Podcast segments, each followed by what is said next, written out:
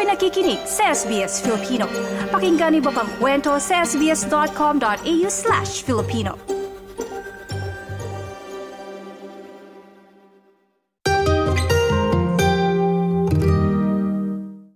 Buhay na buhay ang Christmas vibe sa Queen Victoria Market kung saan nagtipon ang maraming tao upang makisaya sa pinakaabangang Pasko sa Melbourne Christmas in Our Hearts.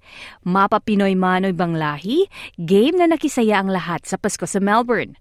Umarangkada ang kaganapan dakong alas dos ng hapon sa pamamagitan ng isang ati-atihan mini parade na sinunda ng official opening ceremony at prayer service. Bumida din ang malaanghel na tinig at kagalingan ng mga Pinoy sa pamamagitan ng choir singing at interpretative dance.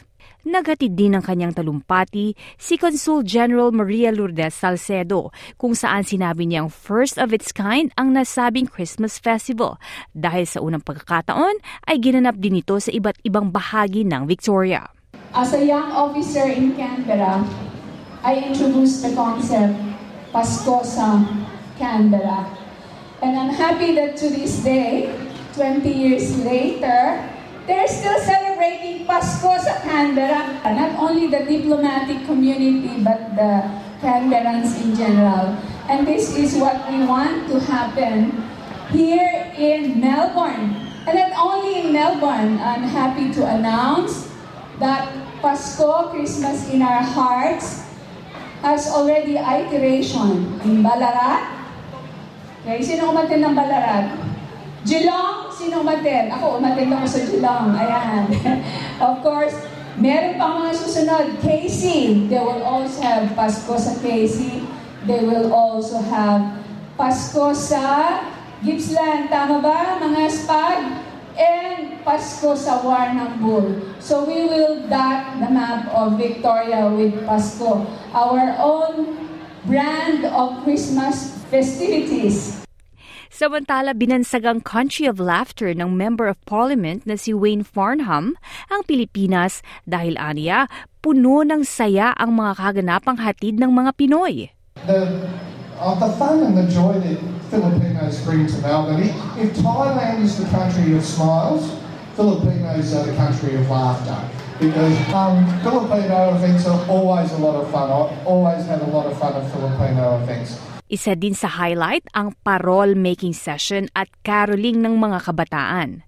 At dahil hindi kumpleto ang Pasko kung wala si Santa Claus, nagkaroon ng storytelling, mga palaro at pamimigay ng regalo para sa mga young at young at heart na pinangunahan ng Filipino-Australian Student Council of Victoria o FASTCO. Sinabi ng Vice President ng The Empowered Australian Multicultural Society na si Florence Dato, layo ng pagtitipon na maranasan ng ibang lahi kung paano magdiwang ng kakaibang Pasko ang mga Pilipino.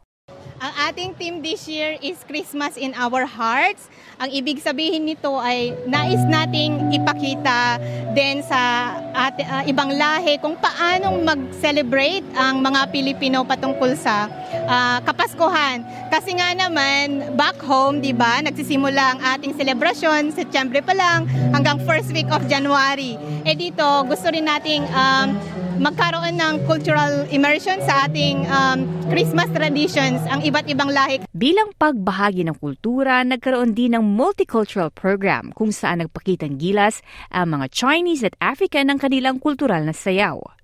At ano pa ba ang kukumpleto sa Paskong Pinoy, kundi ang masarap na Noche Buena at Christmas Party?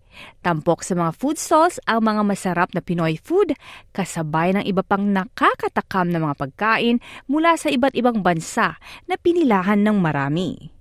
Isa sa mga dumalo sa festival ay ang mga international students na nag-aaral ng IT na sina Joan, Cedrix, April, Jackie at Jerry.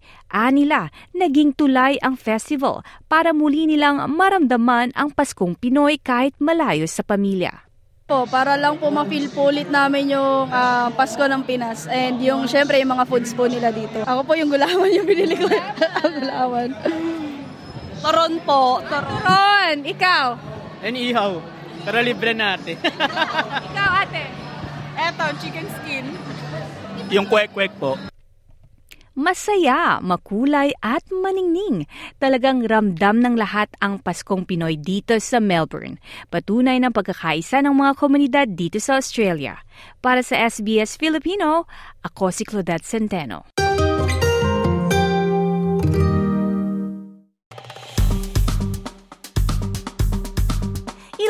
I-share, mag-comment, sundan ang SBS Filipino sa Facebook.